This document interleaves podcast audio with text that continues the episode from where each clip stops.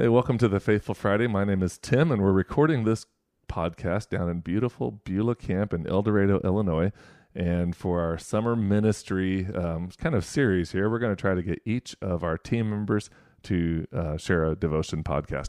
So the first one, and kind of the guinea pig, because we're sitting here on porch rockers in Esther Cabin, and um, and Lynnsie Talley from Oakville, Illinois, is going to share. She did a devotion for the team the other morning, and thought it'd be great for a podcast devotion today. So I'm so glad you're joining us, and we're going to jump in in just a moment.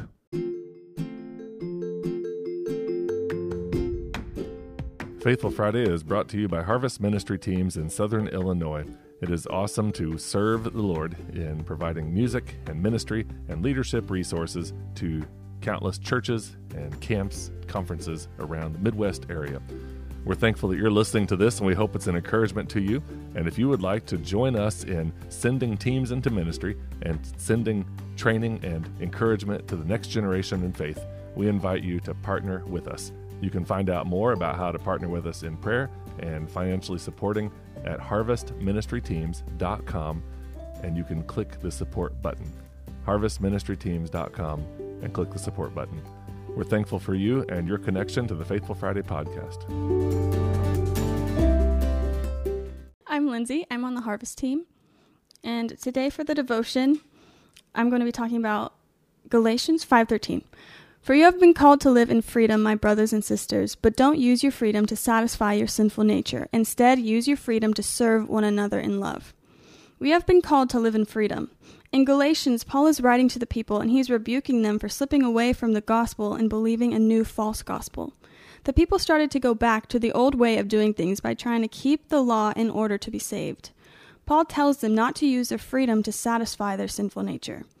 If you're a Christian and you're listening to this, remember in the beginning when you were so joyful about Christ and wanted to tell everyone about Jesus. I want you to ask yourself if it has stopped, why has it stopped? And if it hasn't, that's great. Some things that I personally struggle with is trying to be perfect, trying to do things to win God's approval, not believing God loves me if I do something wrong, believing He is stacking up judgment against me. Of course, that's not biblical, for in Romans it says there's no condemnation for those who are in Christ. If we go to Galatians 4, if we go to Galatians 5 4, it says, If you are trying to make yourselves right with God by keeping the law, you have been cut off from Christ. You have fallen away from God's grace. That's a pretty big statement, but we all do that, right?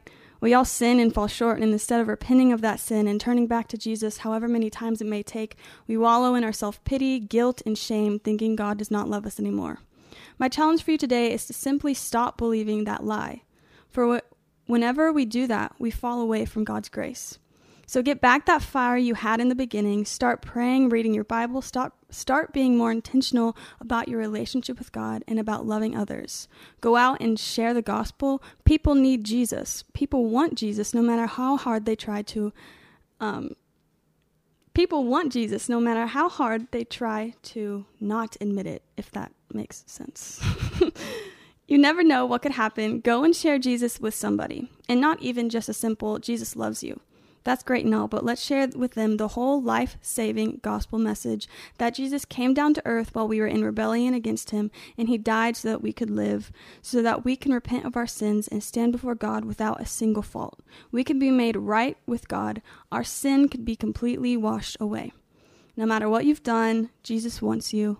You don't have to be the victim, you don't have to be in bondage. Jesus wants to take that load. You can be free.